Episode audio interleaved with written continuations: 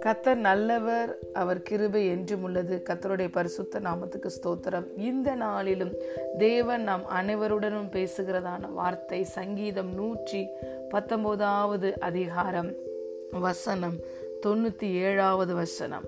உமது வேதத்தில் நான் எவ்வளவு பிரியமாயிருக்கிறேன். நாள் முழுவதும் அது என் தியானம். ஹலே லூயா உமது வேதத்தில் நான் எவ்வளவு பிரியமாக இருக்கிறேன். நாள் முழுவதும் அது என் தியானம். இந்த சங்கீதக்காரன் இந்த சங்கீதம் நூற்றி பத்தொம்போதில் கத்தருடைய வேதத்தின் மேன்மையை குறித்து எழுதியிருக்கிறார்.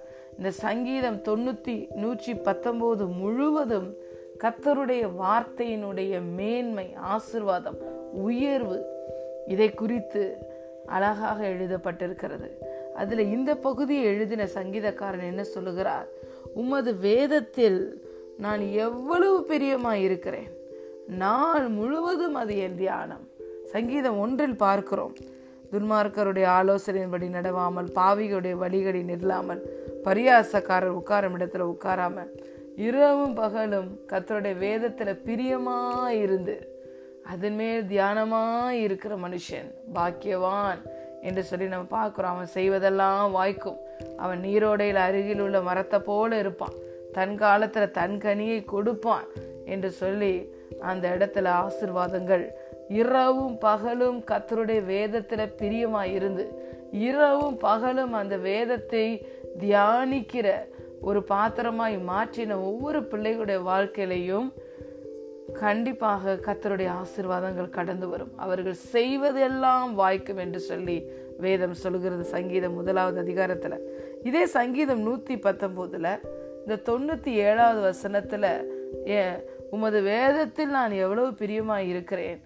நாள் முழுவதும் என் அது என்னுடைய தியானம் என்று சொன்ன சங்கீதக்காரன். அதற்கு கீழே வருகிற மூன்று வசனத்தில் அந்த வேதத்தில் இரவும் பகலும் நம்ம தியானமாக இருக்கிறதுனால வருகிற ஆசிர்வாதத்தை குறித்து எழுதியிருக்கிறார். யாருக்கெல்லாம் வேதம் வந்து ஒரு பிரியமாக இருக்கும் யாரெல்லாம் இரவும் பகலும் வேதத்தை தியானிக்கிறத ஒரு வழக்கமாக வைத்திருக்கிறார்களோ அவர்களுடைய வாழ்க்கையில் கடந்து வருகிற ஆசிர்வாதத்தை அடுத்த மூன்று வார்த்தைகளில் கொடுத்திருக்கிறார் சங்கீதக்காரன். பார்க்கணும் சங்கீதம் நூற்றி பத்தொம்போது தொண்ணூற்றி எட்டாவது வசனம் சொல்லுகிறது நீருமுடைய கற்பனைகளை கொண்டு என்னை என் சத்துருக்களிலும் அதிக ஞானமுள்ளவனாக்குகிறீர். அவைகள் என்றைக்கும் என்னுடனே இருக்கிறது. பாருங்க கத்தருடைய வார்த்தையை தியானிக்கிறதுனால நம்மளுக்கு ஒரு டிவைன் விஸ்டம் வருகிறது. பரத்திலிருந்து ஒரு ஞானம் இறங்கி வருகிறது. அந்த ஞானம் எப்படி இருக்கிறதா? நம்மளுக்கு வர ஞானம் நம்முடைய சத்துருக்களை பார்க்கலும் அதிக ஞானம் உள்ளவர்களாய் இந்த வேதம் நம்மளை மாற்றும். அடுத்த வசனம் சொல்லுகிறது உங்களுடைய சாட்சிகள் என்னுடைய தியானமாக இருக்கிறபடினால் எனக்கு போதித்தவர்கள் எல்லாரிலும் அறிவுள்ளவனாய் இருக்கிறேன் தேவனுடைய சாட்சிகளை இந்த சங்கீதக்காரன் தியானம் செய்யும் பொழுது தேவன் மக்களுடைய வாழ்க்கையில செய்கிற சாட்சிகளை நம்ம நினைத்து பார்க்கும் பொழுது மனிதனால கூடாத காரியம் தேவனால கூடும். அலையலூயா மனிதர்கள் முற்றுப்புள்ளி வைத்த காரியத்தை கத்தர் கமா போட்டு தொடங்கி வைப்பார். அலையலூயா அப்ப இந்த உலகத்துல நடக்கிற இந்த ஃபேக்டான காரியங்களுக்கும் இந்த வேதத்தில் இருக்கிற சத்தியத்துக்கும் அநேக வித்தியாசங்கள் இருக்கிறதை பார்க்கிறோம். ஹரே லூயா ஆகவே இந்த வேதத்தில் பிரியமாக இருக்கிறவங்களுக்கு என்ன ஆசிர்வாதம் கொடுக்கப்பட்டிருக்கு கொடுக்கப்பட்டிருக்கிறது அடுத்ததாக எனக்கு போதித்தவர்கள் எல்லார் எல்லாரை காட்டிலும் நான் அதிக அறிவுள்ளவனாக இருக்கிறேன். அலே லூயா நம்ம டீச்சர்ஸ் நம்முடைய பாஸ்டர்ஸ் நம்முடைய மென்டாஸ் இவர்களை பார்க்கிலும் நம்மளை நம்மளை ஞானியாய் மாற்றுவது கத்தருடைய வேதம். அதுக்கு அடுத்த வசனம் என்ன சொல்லுகிறது? உம்முடைய கட்டளைகளை நான் கை கொண்டிருக்கிறபடினால் முதியோர்களை பார்க்கணும் ஞானமுள்ளவனாய் இருக்கிறேன். ஃபஸ்ட்டு பார்த்தோம் சத்துருக்களை பார்க்கணும் ஞானமுள்ளவர்களாய் கத்த நம்மளை ஆசிர்வதிக்கிறாரு. அடுத்து முதியோர்களை பார்க்கணும் நம்ம எப்படி இருக்கிறோம்? ஆசிர்வாதமாக ஞானமாக நடந்து கொள்கிறோம் இன்னொன்று முதியோர்கள் என்று சொல்லும் பொழுது நம்மளுக்கு போதித்தவர்கள் எல்லாரை காட்டிலும் நாம் அறிவுள்ளவர்களாக இருக்கிறோம். அப்ப கத்தருடைய வேதத்தை எந்த மனிதனெல்லாம் தியானம் செய்கிறானோ அவனுடைய வாழ்க்கையில் நிச்சயமாக தேவ ஞானம் கடந்து வரும்.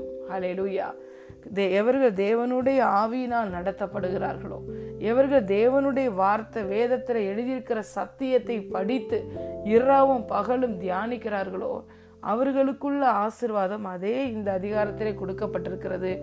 நாம் நம்முடைய சத்துருக்களை பார்க்கலும் ஞானமுள்ளவர்களாய் மாறிவிடுவோம். நமக்கு போதித்தவர்கள் எல்லார காட்டிலும் நம்ம ஞானமுள்ளவர்களாய் மாறிவிடுவோம். அடுத்ததாக பார்த்தீங்கன்னா முதியோர்களை பார்க்கலும் நாம் ஞானமுள்ளவர்களாய் மாறிவிடுகிறோம். ஹalleluya. இந்த ஆசிர்வாதத்தை நமக்கு கத்தருடைய வார்த்தை தான் தருகிறது.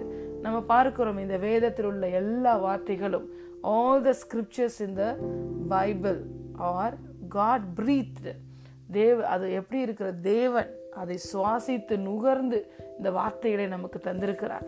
இந்த தேவனுடைய வார்த்தையில ஜீவனும் வல்லமையும் இருக்கிறது. ஹலேலூயா இந்த வார்த்தையினால தான் நம்ம ஒவ்வொருவரும் பிழைக்கிறோம். வானமும் பூமியும் ஒளிந்து போனாலும் கத்தருடைய வார்த்தை அது ஒளிந்து போகவே போகாது. ஹalleluya ஆகவே இந்த சங்கீதக்காரன் வேதத்தை தியானிப்பதை தன்னுடைய பிரியமான ஒரு செயலாய் மாற்றிக்கொண்டது போல இந்த நாளிலும் இந்த வார்த்தையை கேட்கிற நாம் ஒவ்வொருவருக்குமே நம்முடைய நாள் முழுவதும் இந்த வேதம் நம்முடைய தியானமாய் இருக்கட்டும். இதே சங்கீதம் தொண்ணூத்தி இரண்டாவது அதிகாரத்தில் சங்கீதக்காரன் சொல்லியிருக்கிறார் உம்முடைய வேதம் என்னுடைய மன மகிழ்ச்சியா இராதிருந்தால் என் துக்கத்திலேயே நான் அழிந்து போயிருப்பேன். அப்ப வேதத்தை வாசிக்கும் பொழுது மன மகிழ்ச்சி கடந்து வருகிறது. வேதத்தை வாசிக்கும் பொழுது மன சமாதானம் கடந்து வருகிறது. நம்பிக்கை கடந்து வருகிறது. நமக்கு தைரியம் கடந்து வருகிறது. இந்த உலகத்தினால வருகிற எல்லா காரியங்களிலிருந்தும் நாம் விடுதலையாக்கப்படுகிறோம். கத்தருடைய வேதம் மாத்திரம் இன்னைக்கு உங்களுக்கும் எனக்கும் மன மகிழ்ச்சியா இல்லைன்னா நம்முடைய துக்கத்திலேயே என்றோ ஒரு நாள் நாம் மறித்து போயிருப்போம். ஹாலே லூயா அவருடைய வேதமும் நமக்கு மன மகிழ்ச்சியை தருகிறது.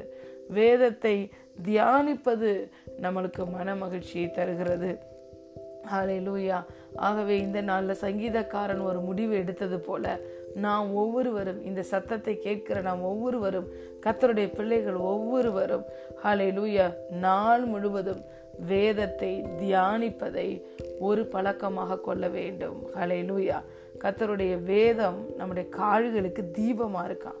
பாதைக்கு வெளிச்சமாக இருக்கிறது. இந்த வசனம் இதே அதிகாரத்தில் சங்கீதம் நூற்றி பத்தொம்போதில் நூற்றி ஐந்தாவது வசனமாய் கொடுக்கப்பட்டிருக்கிறது. உம்முடைய வசனம் என் கால்களுக்கு தீபமும் என் பாதைக்கு வெளிச்சமுமாக இருக்கிறது. இந்த வார்த்தை தான் நம்மளுக்கு வெளிச்சம். இந்த வார்த்தை தான் நம்மளுக்கு பாதையை காட்டுகிறது. இந்த வார்த்தையை கொண்டு தான் கத்தர் நம்மளோடு கூட செயல்படுகிறார். யோபு சொல்லுகிறார் யோபு புஸ்தகத்தில் நீர் அருளின தீபம் என் தலையின் மேல் இருந்தது. நீங்கள் எனக்கு கொடுத்த அந்த தீபம் நீங்கள் எங்கள் வாழ்க்கையில் வந்ததுனால வெளிச்சம் எங்கள் வாழ்க்கையில் வந்தது தீபம் வந்தது. எங்கள் ஆவியில் இருக்கிற இருள் விலகி எங்கள் ஆவியில் வெளிச்சம் வந்தது. மகிமையின் ஆவியானவர் எங்களுக்குள்ள கடந்து வந்தீங்க. நீங்கள் எங்கள் வாழ்க்கையில் வெளிச்சமாக கடந்து வந்ததுனால எல்லா இருளும் விலகியது. இந்த வசனம் தான் எங்களுக்கு எப்படி இருக்கிறது? எங்கள் கால்களுக்கு தீபமும் எங்கள் பாதைக்கு வெளிச்சமுமா இருக்கிறது. அலை லூயா அநேக வேலைகளில் நம்முடைய வாழ்க்கையில் ஆலோசனை தேவைப்படுகிறது. தேவன் சொல்லுகிறார் நான் உங்களுக்கு போதித்து நீங்கள் நடக்க வேண்டிய வழியை உங்களுக்கு காட்டுவேன். உங்கள் மேலே என் கண்ணை வைத்து உங்களுக்கு ஆலோசனை சொல்லுவேன் என்று கத்த சொல்லுகிறார். தேவன் நம்மளோடு கூட பேச வேண்டுமானால் இந்த வார்த்தை கொண்டு தான் பிரைமரியாக நம்மளோடு பேசுகிறார். இந்த வார்த்தையானவர் யார் என்று கேட்டால் இயேசு கிறிஸ்து. இந்த வார்த்தை தான் நம்மளையும் தேவனையும் இணைக்கிறது. இந்த வார்த்தையில் இருக்கிற வாக்கு தத்தங்கள் அதனுடைய அளவுக்கு தக்கதாக நம்முடைய வாழ்க்கையின் தரத்தை உயர்த்தும். நம்மளுடைய வாழ்க்கையின் தரத்துக்கு ஏற்ற மாதிரி வார்த்தை இறங்கி வராமல் நமக்கு ஒரு வாக்கு தத்தம் கொடுக்கப்பட்டிருக்கிறது என்றால் அந்த வாக்கு தத்தத்தோடைய அளவுக்கு நேராய் நம்முடைய வாழ்க்கையின் தரம் உயர்த்தப்படுகிறது. ஹலே லூயா ஆகவே பிதாவாகிய தேவனையும் இந்த ஜனங்களையும் இணைக்கும் ஒரு பிரிட்ஜா இயேசு கிறிஸ்து வந்தார். இந்த வார்த்தையும் இன்னைக்கு அப்படிதான் இருக்கிறது. இந்த வார்த்தையானவர் யாரை குறிக்கிறது என்றால் இயேசு கிறிஸ்துவை குறிக்கிறது. ஹாலே லூயா இந்த இயேசு கிறிஸ்து தான் இன்று நம்மளையும் பிதாவாகிய தேவனையும் ஒப்புரவாக்கி ஒன்றாய் இணைத்திருக்கிறார். ஹாலே லூயா ஆகவே இந்த வார்த்தை தான் நமக்கு வெளிச்சமாக இருக்குது இந்த வார்த்தையை கொண்டு தான் தேவன் நம்மளோடு கூட பேசுகிறார். அலை லூயா மரணமும் ஜீவனும் நாவின் அதிகாரத்தில் இருக்கிறது. அதில் பிரியப்படுகிறவர்கள் அதன் கனியை புசிக்கிறார்கள். நாள் முழுவதும் நம்மளுக்கு வேதம் பிரியமாக இருக்கும் பொழுது நம்ம வாயிலிருந்து வருகிற வார்த்தைகள் எல்லாம் இந்த வேதத்தில் உள்ள வார்த்தைகளாகவே இருக்கும். அலை லூயா இந்த வேதத்தில் இருக்கிற ஒவ்வொரு வசனமும் சத்தியம். சத்தியத்தையும் அறிவீர்கள். சத்தியம் உங்களை விடுதலையாக்கும் என்று சொல்லி தேவன் நமக்கு கொடுத்திருக்கிறார். ஹாலே லூயா இந்த வார்த்தைகளில் இருக்கிற சத்தியம் நம்ம ஒவ்வொருவருடைய வாழ்க்கையிலையும் கடந்து வருவதாக நாம் ஒவ்வொருவருக்கும் நாள் முழுவதும் வேதமும் வேதத்தில் இருக்கிற வார்த்தைகளும் பிரியமாய் இருப்பதாக கத்தர் நம்முடைய பலவீனங்களில் நமக்கு உதவி செய்வார். ஆகவே கத்தர் இந்த நாளில் நம்மளோடு கூட பேசுகிறதான வார்த்தை சங்கீதம் நூற்றி பத்தொம்போதாவது அதிகாரம் தொண்ணூற்றி ஏழாவது வசனம். உமது வேதத்தில் நான் எவ்வளவு பிரியமாயிருக்கிறேன் நாள் முழுவதும் அது என் தியானம். கத்ததாமே இந்த வார்த்தையின் ஆசிர்வாதத்தினால் நாம் ஒவ்வொருவரையும் ஆசிர்வதிப்பாராக. ஆமேன்.